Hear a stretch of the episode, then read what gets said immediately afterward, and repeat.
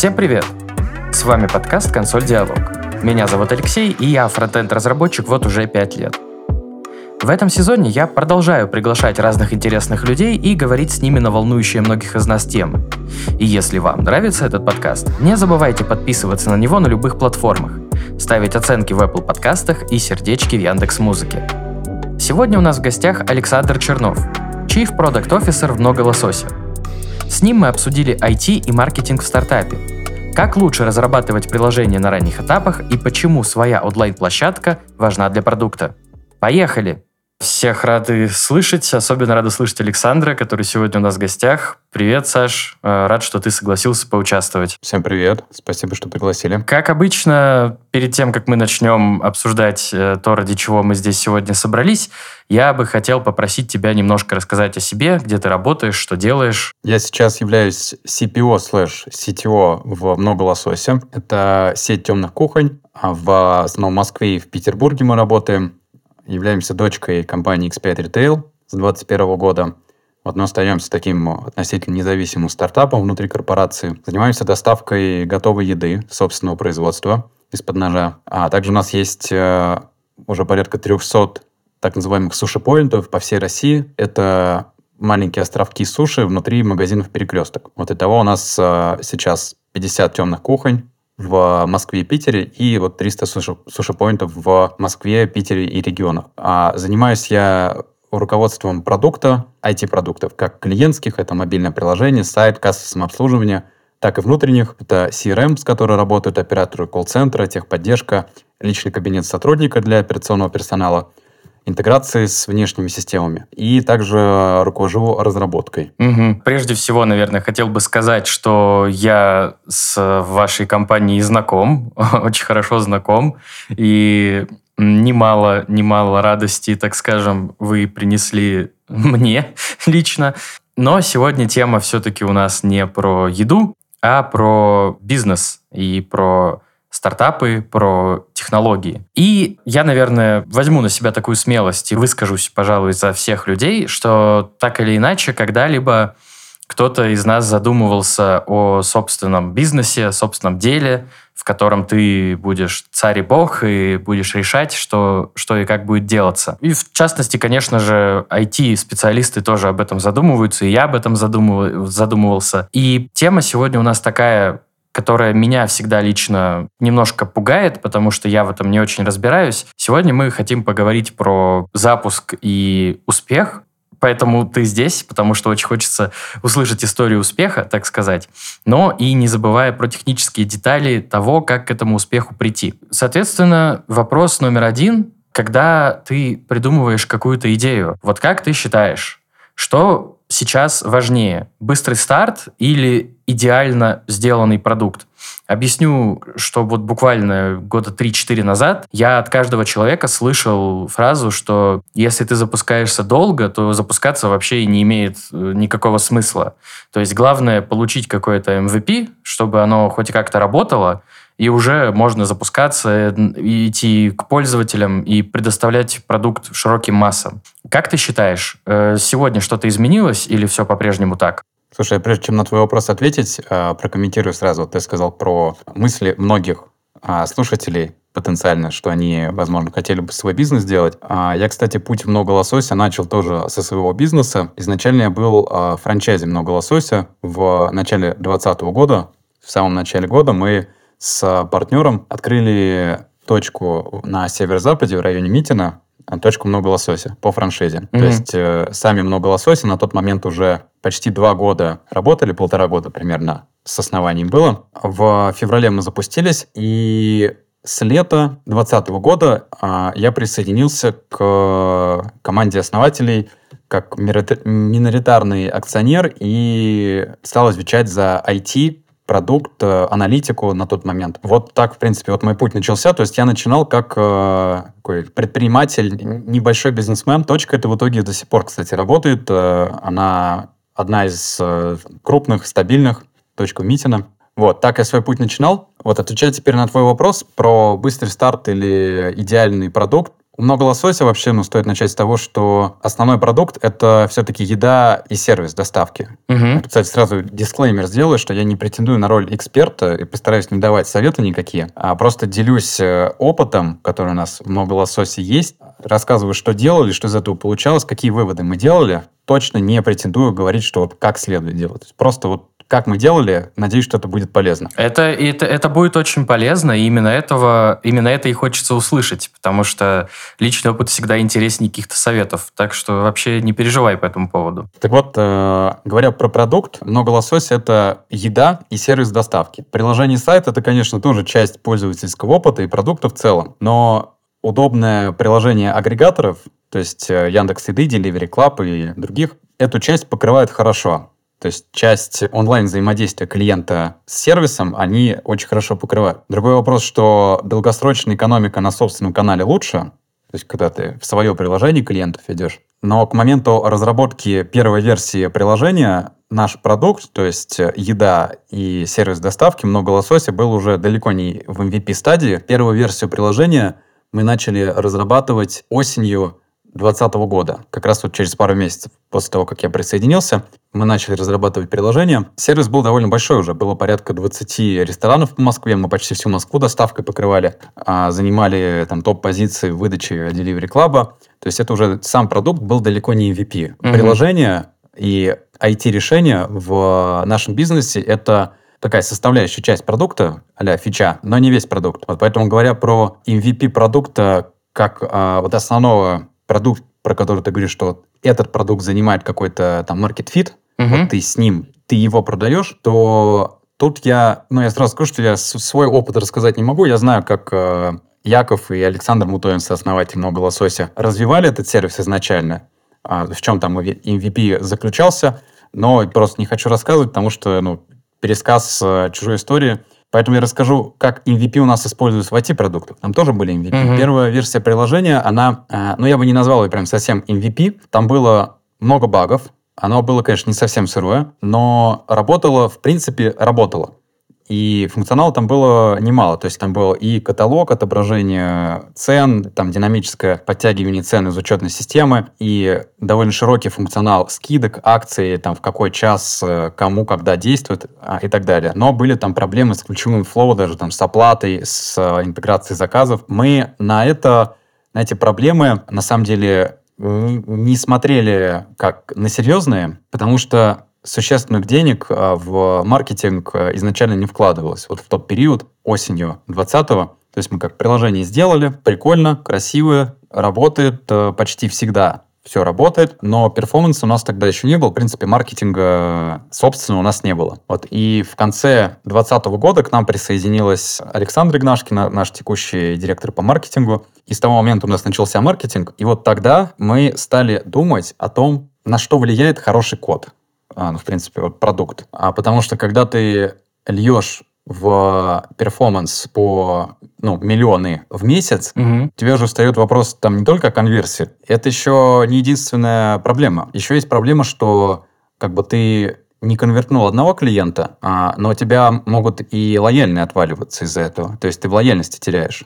То есть как бы можно сказать, что окей, первый раз клиент зашел, ему повезло, он удачно оплатил заказ, технических проблем не наблюдалось. А, соответственно, на CEC баги наши не повлияли, мы его привлекли настолько дешево, насколько умеет маркетинг. Он заходит через неделю, ему понравился первый заказ, он заходит через неделю, хочет заказать и не смог. Он отвалился, больше он не стал заказывать. Посчитал, что приложение не работает, не понравилось ему это, и больше он нам в течение там, полугода, через полгода мы считаем клиента новичком опять, то есть мы его теряем. Полгода не заказывают, мы его потеряли. В итоге, как на CEC это не сказалось, это сказалось на LTV. Он мог бы заказывать дальше, и мы бы повышали LTV, но он отвалился на втором заказе. CEC остался тот же. Первый заказ ему, у него удался, но LTV получился очень маленький. В такой ситуации, когда в маркетинг вкладываются деньги, вот эти конверсии и лояльность, очень становится обидно, когда это происходит из-за каких-то технических багов. И вот здесь мы уже стали инвестировать больше в приложение и дорабатывать его. Вот, в принципе, у нас такой подход был. Вот сейчас мы его до сих пор дорабатываем. Мгм. Но MVP, наверное, да, вот можно первую версию называть. Мгм. Слушай, интересная получается ситуация. Э, Я об этом не задумывался, когда ты сказал, что, в принципе, существующие сервисы доставки покрывают э, все нужды, все требования. И, соответственно, я правильно понимаю, что вы не сталкивались с тем, что вот э, мы запустились, и нам сейчас срочно, быстро надо приложение, иначе у нас не будет клиентов. То есть у вас не было каких-то жестких горячих сроков, правильно? А, абсолютно правильно, да. Повторюсь, что изначально весь трафик, то есть это два года от основания компании, весь трафик шел через э, агрегаторы, в основном через э, Delivery Club. Это было 97% всех заказов. И 3% заказов были через сайт, то есть через веб-версию, Мгм. который вот был, был просто вот, вот потому что. Мгм. Вот его сделали относительно дешево, он был, вот какой-то трафик приносил, но это ничтожная доля по отношению к общему количеству заказов. Слушай, а вот в такой ситуации чем вообще, получается, мотивирован собственный сайт и собственное приложение? То есть я вот как э, новичок, даже не новичок, как это сказать, как профан во всей этой истории, я думаю, что так, в принципе, вполне достаточно выйти на какие-то сервисы доставки, да и все. Или есть все-таки какая-то мотивация делать уже свои продукты? Но тут две мотивации. Это на самом деле, ну, сказать не продукты, а свой канал. Ну, свой канал, А, да. Чтобы, да, переводить трафик к себе. Кстати, вот интересный пример. Додо Пиццы, они стратегически изначально решили не делать, э, не выходить на агрегаторы вообще. И вот как показывают э, их открытые данные, которые можно вот у них на сайте посмотреть, их выручка там в реальном времени очень а, здорово ребята делают, вообще очень прикольная компания в плане открытости технологий. Это как дало свои плоды. У нас мотивация точно такая же, как э, у них, только они это сделали сразу, мы это делаем постепенно сейчас. Две мотивации. Во-первых, это экономика. Агрегаторам ты платишь комиссию за каждый заказ, какой бы большой это ни был, какие бы у тебя не были там рычаги, даже когда твой покровитель это огромный X5, ты платишь комиссию. Без этого агрегатору нет смысла с тобой работать. В этом их модель. Хочешь работать с ними, ты платишь им комиссию. За каждый заказ. Конечно, вопрос, что лучше, комиссия агрегатору или свой маркетинг? Это хороший вопрос, потому что привлекать клиентов в свой канал может быть дороже, чем платить комиссию. Мгм. Тем более комиссия у тебя гарантирует заказ. Нет заказа, нет комиссии. Это переменные издержки, о которых ты осведомлен заранее и точно знаешь, какие они. А ты не можешь, ну, практически не можешь там уйти в убыток именно из-за комиссии. Ну, как если ты там правильно посчитал все остальные переменные затраты, типа, все затраты, в принципе, сколько тебе стоит производство еды, фудкост, так называемый, delivery кост, доставка, фот, оплата труда. А ты понимаешь, комиссия составляет там N процентов, ты ее заложил, и все, у тебя все работает вот по этой модели. С собственным маркетингом может получиться не так.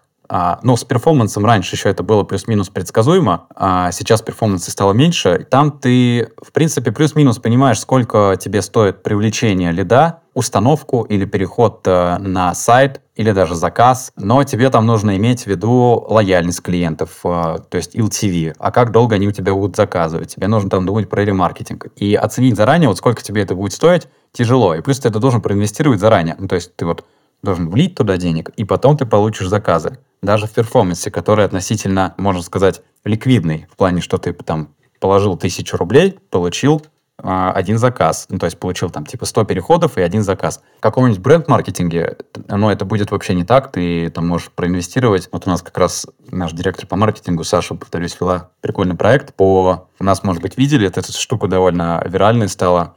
В Москве мы вешали, точнее, арендовали несколько билбордов, а, стоящих рядом, и на них а, размещали фотографии людей с очень длинными руками и писали много лосося, много О. Вот такой, такой креативчик у нас был. Выхлоп от вот таких активностей ты просчитать не можешь практически никак. Мгм. То есть это работа на узнаваемость. Для маленьких компаний она вообще смысла не имеет практически. Очень дорогие лиды будут. А на узнаваемость э, работать на таком масштабе, наверное, не имеет смысла. Вот, поэтому, опять же, возвращаясь э, к тому, что комиссии агрегаторам, это может быть благо по отношению к собственному дорогому маркетингу, но они масштабируются линейно за твоей выручкой. То есть у тебя была выручка миллион рублей, ты платил N процентов. Понятно, да, когда у тебя выручка там 10 миллиардов, ты можешь снизить комиссию, договориться, но плюс-минус линейно это масштабируется. Мгм. Собственный маркетинг у тебя масштабируется линейно не во всем. А, ну, в перформансе, наверное, плюс-минус линейно, но вот такие компании на узнаваемость начинают приносить э, экспоненциальный эффект. Когда Мгм. ты и так плюс-минус известный и напоминаешь о себе вот такими компаниями виральными, они еще могут быть не очень дорогие. Например, наш пример с а, тазом икры на Новый год. Вот мы на Новый год запустили такую, а, даже как запустили, мы в приложение добавили блюдо таз икры за миллион рублей. Его действительно можно было заказать. А, никто не заказал, сразу скажу. Но если бы заказали, мы бы привезли. И это стало виральной новостью. Очень много было репостов. Многие крупные паблики написали об этом. Просто это действительно прикольный проект. Он для нас был очень дешевый. А известности он нам принес очень много. Если бы мы были сетью из трех кафешек, где-то за МКАДом в Москве, наверное, это не принесло бы такого эффекта, просто потому что бы не зажглась бы искра, чтобы изначально об этом узнать. Потому что на, про нас уже а, пишут паблики а тех, там русский маркетинг и так далее. То есть мы какой-то там значимый игрок уровня Тануки, условно, уровня кухни на районе. То есть вот в головах москвичей и всей вот этой маркетинговой тусовки мы имеем место как сервис, как угу. такой уже развитый московский сервис. Если ты это место не занимаешь, то просто, ну, какой-то там шурмечник что-то сказал про какой-то таз икры, просто вот изначально искра не зашлась бы. Это к тому, что собственный маркетинг на масштабе масштабируется, масштабируется нелинейно и становится эффективнее комиссии. Это раз. То есть тебе работать со своим каналом дешевле.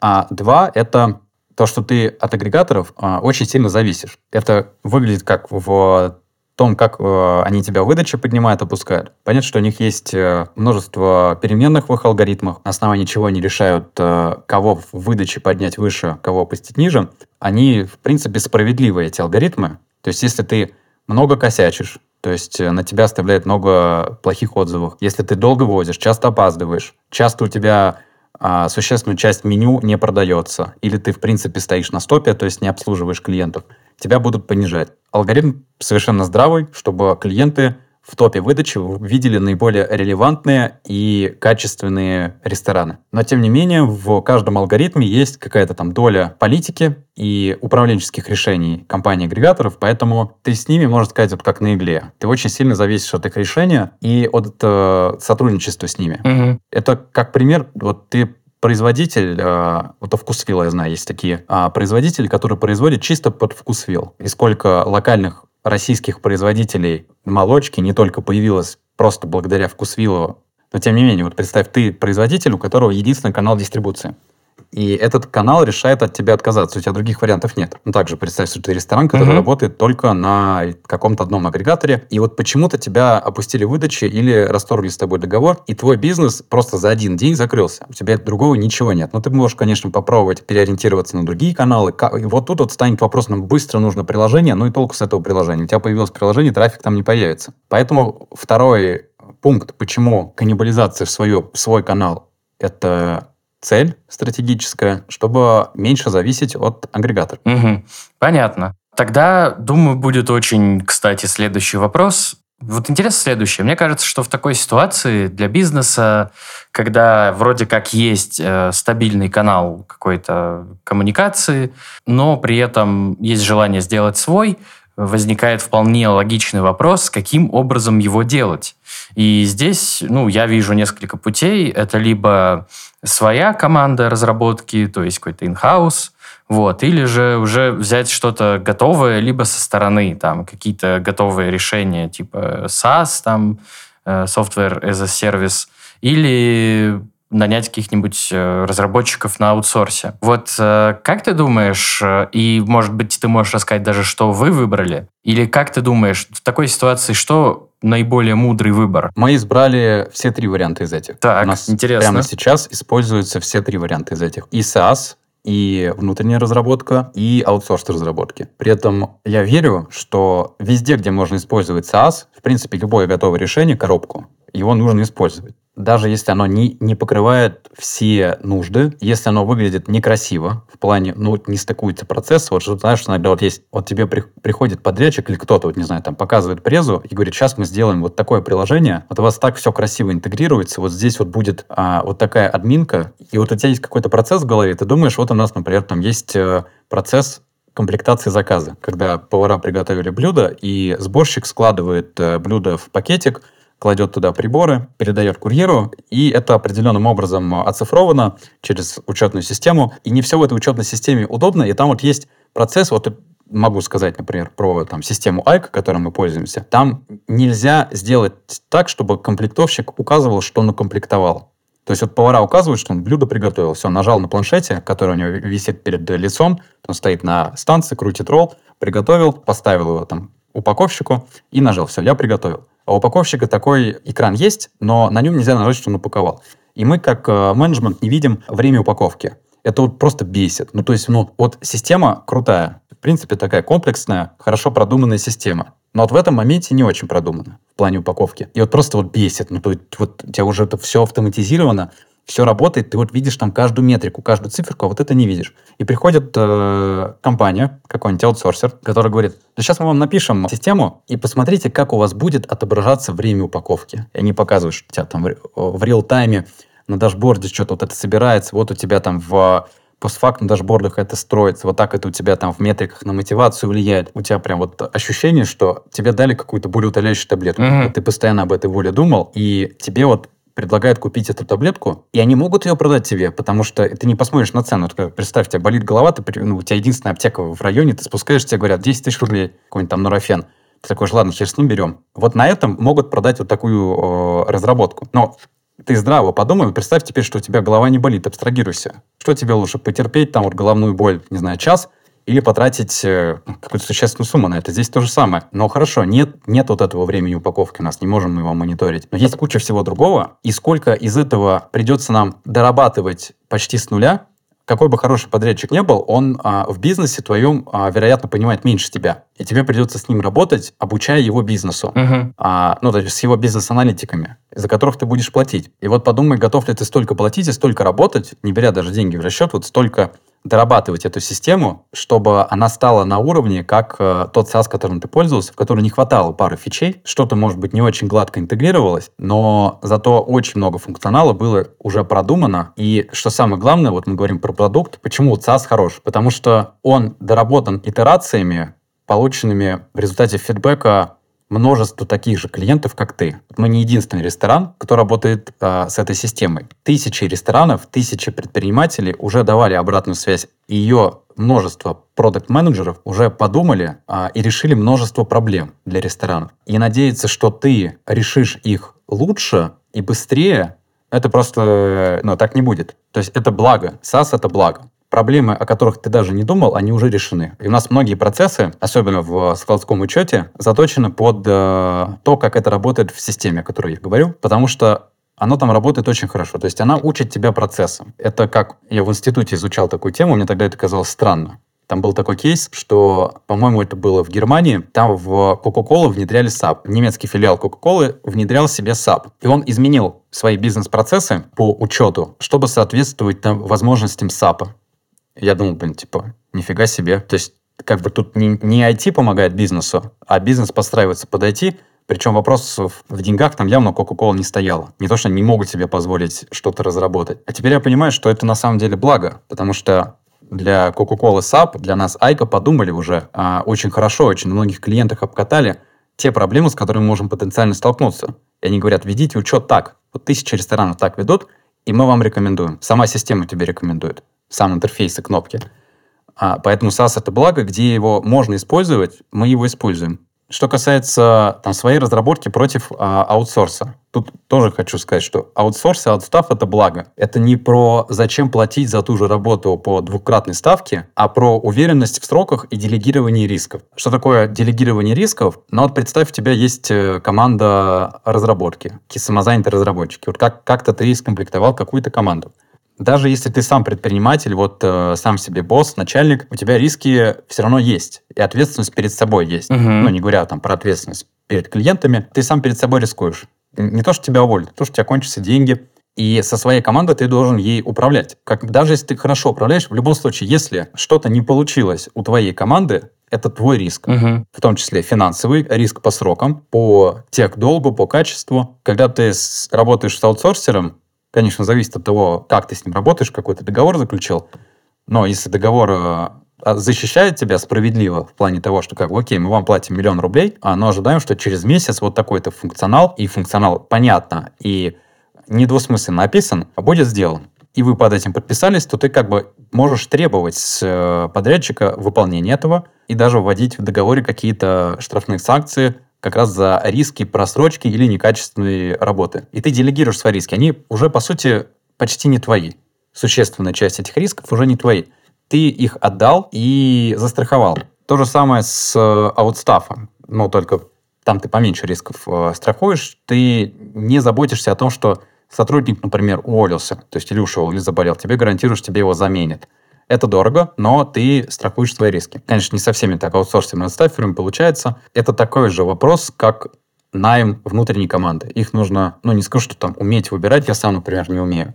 Но тебе может попасться плохой, может попасться хороший. Точно так же, как и с сотрудником в найме. Вот у нас есть, э, вот про SaaS я рассказал, это наша учетная система. Это не единственный SaaS, но тем не менее у нас их э, немало, и они занимают существенную часть нашей IT-инфраструктуре, и как IT-продукты в бизнесе занимают не менее существенную часть. У нас есть э, внутренняя разработка, внутренняя аналитика, например, анализ данных у нас полностью внутренний. Угу. Во-первых, так исторически сложилось, что почти после, сразу, как я присоединился к команде, первым делом начал заниматься аналитикой, потому что я по бэкграунду бизнес-консультант, и поэтому что хорошо знал, тем и начал заниматься. Аналитику я знал точно лучше, чем архитектуру, разработку.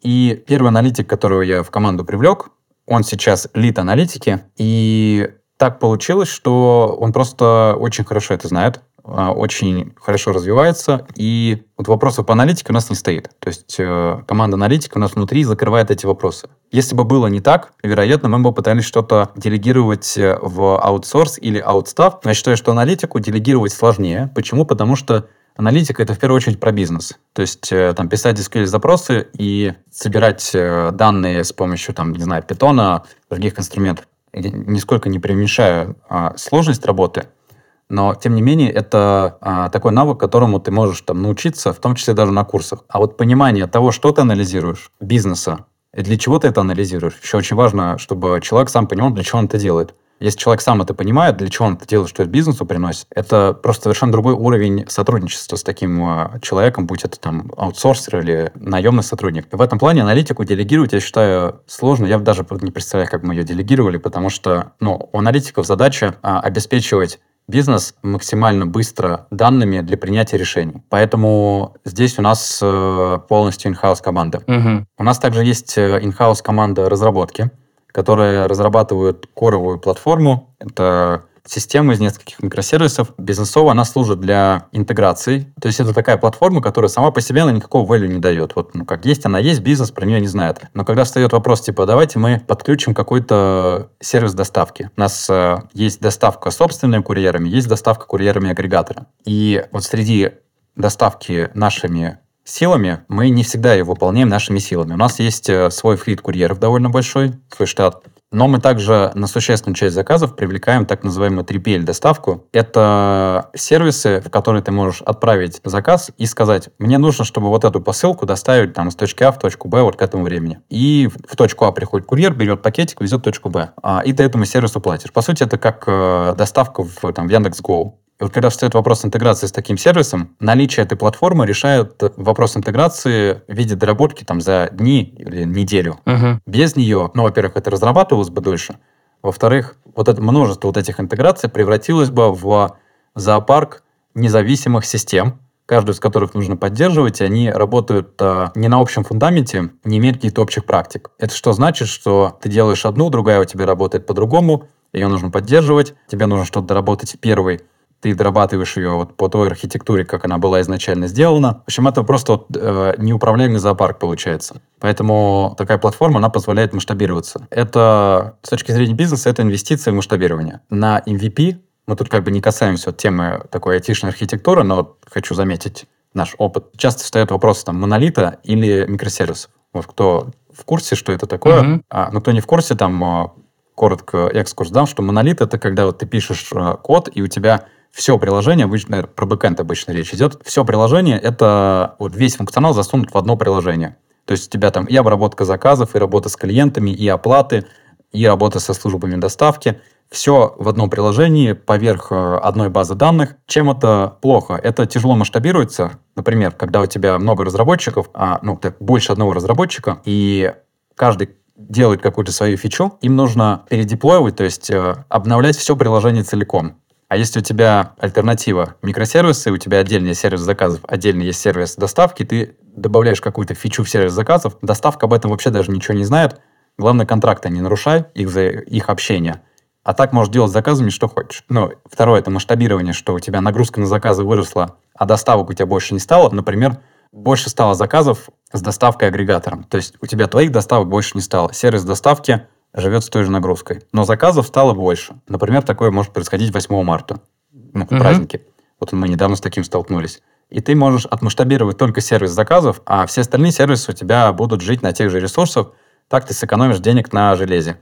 Но эта экономия оправдана на больших масштабах. Мы таких масштабов не достигли, при том, что у нас есть и система с микросервисной архитектурой, как раз наша платформа, и монолиты — это наше мобильное приложение. И тут же вот э, опять возвращаясь к командам, наша разработка как раз занимается вот этой микросервисной большой системой, которая делает интеграции со службами доставки, рассылками уведомлений в Telegram. Этим занимается наша разработка. Пример аутсорса очень э, успешного партнерства, я считаю, это как раз наше мобильное приложение, которое изначально, кстати, возвращаясь к SaaS, аутсорсу, вообще эта система, можно сравнить, наверное, с Tilde, с Wix, не совсем конструктор, но такая коробка в виде мобильного приложения сайта и CRM для служб доставки еды. Uh-huh. То есть э, туда может подключиться, в принципе, любой желающий. То есть ты открыл кафе с бургерами и хочешь иметь свое мобильное приложение, у тебя есть возможность пойти в какую-нибудь э, студию разработки, получить э, там ценник в 10-20 миллионов, можешь пойти, ну, ты как можешь сам написать, если умеешь, тебе друг напишет, или можешь взять вот такой готовый сервис, который уже умеет много. То есть, по сути, это SaaS. Ты ему занесешь свои там фирменные цвета, картинки, фотографии блюд, он интегрируется с твоей учетной системой, если умеет с ней интегрироваться, ну, там, с большинством крупных он умеет. И все, у тебя там за день все запустится. Вот у тебя приложение, оно выложено в App Store, можно скачивать. И мы начинали так же. И получается, мы вот с лета 2020 года вот подключились к нему, к этому приложению. Оно было там в ужасном дизайне. Ну, по отношению к нашей там красивой упаковке и блюдам это выглядело там просто ужасно. И поэтому мы переключились на работу с э, этой компанией на такой вот аутсорс. То есть это их платформа, их система, но они дорабатывают под нас э, функционал. И вот первая доработка была это как раз наш дизайн. Натянули на это приложение, функционал там остался почти полностью тот же, что и был, но его сделали просто в нашем стиле красивым. И это вот то, что я называю первой версией нашего приложения. Uh-huh. И опять же, поэтому его нельзя называть MVP, потому что это уже была довольно большая платформа, которая уже многое умела в плане логики, бэкэнда, интеграций, работы с меню, с маркетингом, с акциями, с промокодами. Там уже была система лояльности. Мы на это натянули дизайн, по сути, просто. И вот это стала первая версия приложения. И вот что я по своему опыту могу сказать, что аутсорс — это партнерство, и оно может становиться тесным партнерством когда обеим сторонам выгодно развитие друг друга. То есть это партнерство может стать неотличимым от работы с внутренней командой. Когда у тебя твой партнер, аутсорсер настолько погружен в твой бизнес, что это вот как будто одна из команд в твоей компании. Да, он еще занимается как бы там обслуживанием других клиентов, но ты с ним работаешь вот уже так давно и так глубоко, что вам обоим взаимовыгодно это партнерство. В нашем случае взаимовыгода заключается в том, что разработка для нас происходит почти по себестоимости разработчиков. Uh-huh. А, то есть мы платим за разработку столько же, сколько если бы разработчики этого аутсорсера сидели у нас в штате. И при этом мы, а, это не исключает того, о чем я говорил в начале, что мы делегируем риски и сроки. Uh-huh. Мы как бы избавились, мы проскочили этап необходимости разработки вот этого кору основного функционала в приложении, работы с меню, интеграции с учетной системой, это очень большая часть на самом деле. Таких систем, с которыми мы работаем, их много, которые вот тематизация приложений и сайт, а, и CRM, из коробки для ресторанов. Но единицы из них интегрируются с э, учетными системами хорошо, чтобы все корнер-кейсы были учтены, чтобы это работало просто нормально. Потому что корнер-кейсы, про них не думаешь, потом они всплывают, и из-за этого ты не можешь работать вообще. Если он у тебя встречается один раз из ста, считай, что он встречается всегда, и ты не сможешь работать. Мы просто проскочили вот этот этап потому что платформу уже разработал наш партнер. Мы работаем с ним а, вот, практически по себестоимости, получаем разработчиков, а он получает наш продуктовый опыт и фичи, которые мы просим его сделать. То есть это такое взаимовыгодное сотрудничество.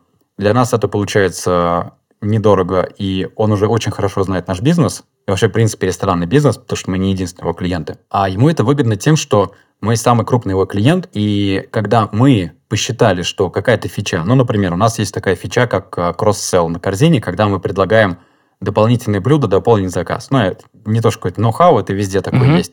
Типа ты там уже почти оплатил, говорит, а хочешь еще вот это, и вот тебе там какой-нибудь соус, пакетик, там что-то. И мы вот такую штуку сделали, и он ее начал использовать везде, предлагать другим клиентам. Мы не против, потому что, как бы, повторюсь, что приложение для нас — это кусочек продукта. Наш продукт — это еда и сервис. А того, что какая-то другая сеть пиццерий, суши-роллов получила вот такой функционал, но мы только рады за них. Они нам не конкурент в этом плане. Mm-hmm. Вот они нам конкурент, если бы они ну, делали вот э, что-то там на нашем рынке, ну, то есть больше бы копировали. Mm-hmm. Тогда бы, наверное, это было рискованно как-то для нас. А так это, ну, это условно как, не знаю, цвет в логотипе скопировали, ну и что? Бизнес это не повторяет. Поэтому для нас такое сотрудничество получается э, таким взаимовыгодным долгосрочным партнерством. И в этом плане аутсорс – это благо, повторюсь, что это хорошо. Вот по опыту могу сказать, что если бы мы разрабатывали в 2020 году приложение в какой-то студии, нам, во-первых, бы просто наших э, на тот момент венчурных денег на это не хватило. То есть мы бы там все потратили, вот весь раунд потратили на это приложение. По возможности хорошо бы использовать SaaS.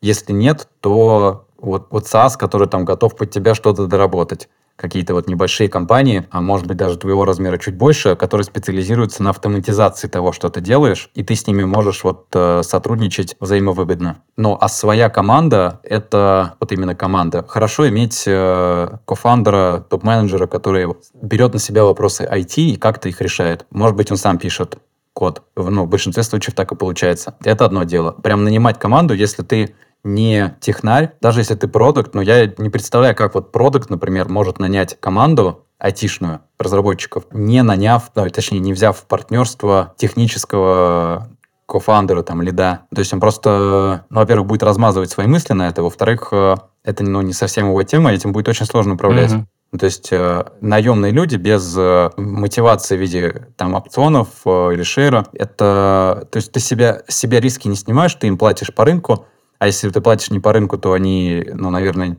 не совсем сеньоры, а, ну, такое. Угу. В больших компаниях, да, это такой же вопрос, как с маркетингом. То есть, пока ты маленький, тебе проще и выгоднее платить комиссию агрегатору. Когда ты большой, ты начинаешь думать о стратегическом, стратегической стоимости. Вот сравниваешь свой маркетинг с э, комиссиями.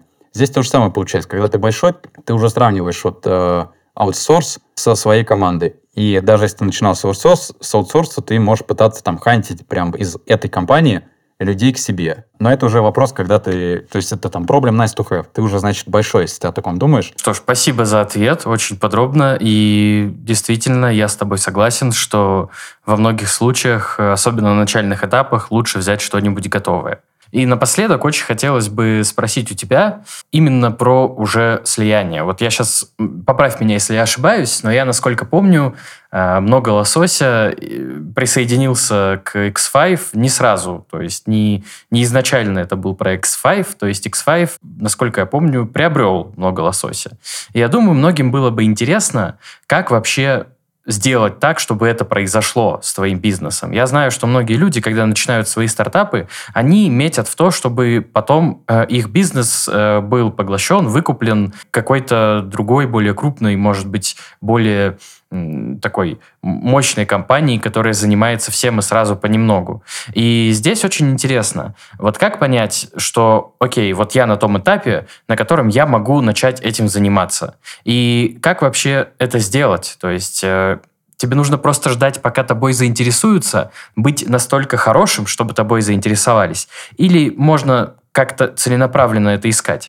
Во-первых, э, по большей части это, наверное, какое-то стечение совокупности обстоятельств, совокупности факторов. Во-первых, э, когда много лосося запускался в 2018 году, примерно тогда же запускалась кухня на районе, был бум агрегаторов Яндекс Еды, Delivery Club. Было много таких дешевых, бездумных денег на российском рынке от как раз от э, ВК, Мейла, Яндекса. А, в принципе, вот эти сервисы, они вот как на дрожжах росли. Плюс потом пандемия, которая явно сыграла на руку и им, и нам а, все, что вот онлайн доставки получило еще больше спрос. Вот и совокупность вот этих факторов, что в нужное время на нужном рынке были венчурные деньги. Вот опять же, я там в этих э, первых привлечениях э, не участвовал. Там, насколько я в курсе, что фонды интересовались этим, и ангелы интересовались. То есть, э, в принципе, конъюнктура венчурного рынка была благоприятная для стартапов.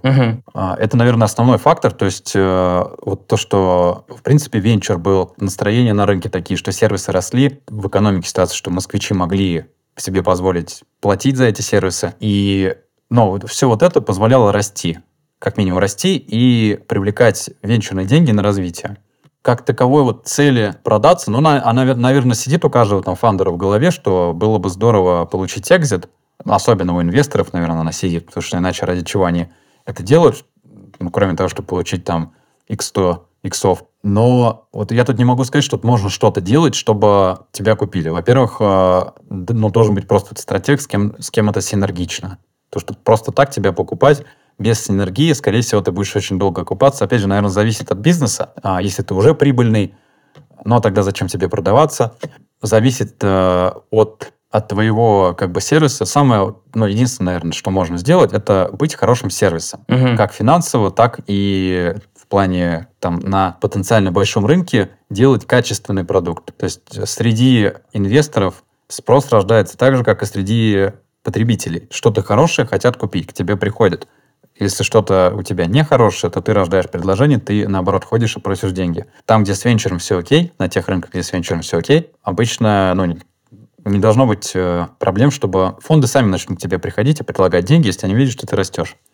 Поэтому делай хороший продукт, а, думай о клиентах, и все будет. Я только, опять же, я вот тут берусь комментировать вещи, в которых э, не имею достаточно опыта, какое-то вот там просто общение, знакомство и начитанность. Я по своему личному мнению, если бы я делал бизнес, еще раз сейчас какой-то вот масштабируемый, я бы его не делал только с целью на экзит в стратега, потому что тут ты очень зависим от обстоятельств. Ну, то есть это может произойти, может не произойти, а по какой стоимости, а когда, хватит ли тебе денег до этого дожить. Ты должен думать как бизнес. Ты должен ну, стараться быть прибыльным. В идеале вообще окупать себя. То есть идеальная ситуация, это когда у тебя и фондов нет в тебе, и, ну, то есть и инвесторов даже нет. То есть ты вот сам окупаешь себя и, растешь на эти деньги. Понятно, что в какой-то момент даже в таком сетапе тебе могут понадобиться дополнительные дополнительное финансирование для масштабирования. То есть жить чисто от, от раунда до раунда с целью разбухать, чтобы стратег выкупил всех инвесторов с иксами, мне просто ну, недостаточно опыта, чтобы сказать, что это вот как-то можно сделать. Я понимаю, что если делать хороший сервис на достаточно большом рынке, то ты будешь расти. И если у тебя модель рабочая, финансовая модель, то ты будешь окупаться. И вот это то, к чему нужно стремиться, чтобы ты делал прибыль. Потому что и стратег на такую компанию будет смотреть лучше, а, она ему будет интереснее, чем компании, которые не делают прибыль, которые очень убыточны. Хотя, конечно, есть куча исключений, которые мы видим а, в, в мире, где покупают, а, типа, экзит делают компании дико убыточные, которые просто от раунда до раунда кучу денег сливают и все равно растут в цене. Но это, наверное, не очень э, стабильная, но зато очень прибыльная история. Наверное, вот так. Что я могу про сделку нашу сказать? Ну, опять же, вот насколько я знаю, насколько могу говорить, что это случилось просто как органически. Саша Мутуайн познакомился с, э, насколько помню, прям Игорем Шефтерманом, генеральным директором X5. И для X5 это мы виделись как а, синергия в их CVP. CVP — это а, value proposition, то есть как они в, целом, как компания в целом видит свое предложение для клиента, для рынка. То есть Мгм. э, вот X5 это видит не просто как э, ритейл, не просто магазинчики, куда ты можешь пойти там пиво купить, а что мы кормим страну. Мгм. И в этом плане сервис, который кормит а, с доставкой, он синергичен. Конечно, там уже стоят другие вопросы, там более операционной синергии в плане, а как это все организовать, и где действительно есть точки контакта, но стратегически это было вот так. Ну, а дальше там обычный M&A процесс в плане due deal, оценка и, ну, вот, могу сказать там по опыту, что due deal это такое, ну, напряжное. Но ты как бы понимаешь, для чего ты это делаешь, такое тебе вот... э, ты понимаешь, что ты вот сейчас вот уже закроешь э, серьезный гештальт, и, ну, такая вот, как, опять же, проблем nice to have. Работаешь много, очень много документов нужно собрать, там а, вот приходит аудитор и смотрит на все это, но это такая приятная работа. Ну и все, там дальше подписываются бумажки, и происходит покупка. Мгм. В принципе, вез- везде так а, это устроено. Мгм. Что ж, ну, в таком случае могу пожелать вам дальнейших успехов. Э, как я и говорил в начале, я знаком с много лосося, не понаслышке. Одобряю то, что вы делаете. Продукт отличный, думаю, со мной многие согласятся. А нашим слушателям, кто начинает или уже начал свой бизнес, тоже хочу пожелать успехов и когда-нибудь достичь своей цели, э, будь то какая-нибудь выгодная продажа или развитие далеко вперед и вверх. Саш, тебе спасибо большое за твою экспертизу, за твои ответы. Было очень интересно. Всего доброго. Давиш, спасибо, что пригласил. Всем пока. Спасибо всем, кто дослушал этот выпуск до конца. Делитесь своими историями и мнениями в комментариях и в нашем телеграм-канале. А также не забывайте подписываться на нас на всех платформах, где вы слушаете этот подкаст, ставить оценки в Apple подкастах и сердечки в Яндекс Музыке. До встречи через неделю. Пока!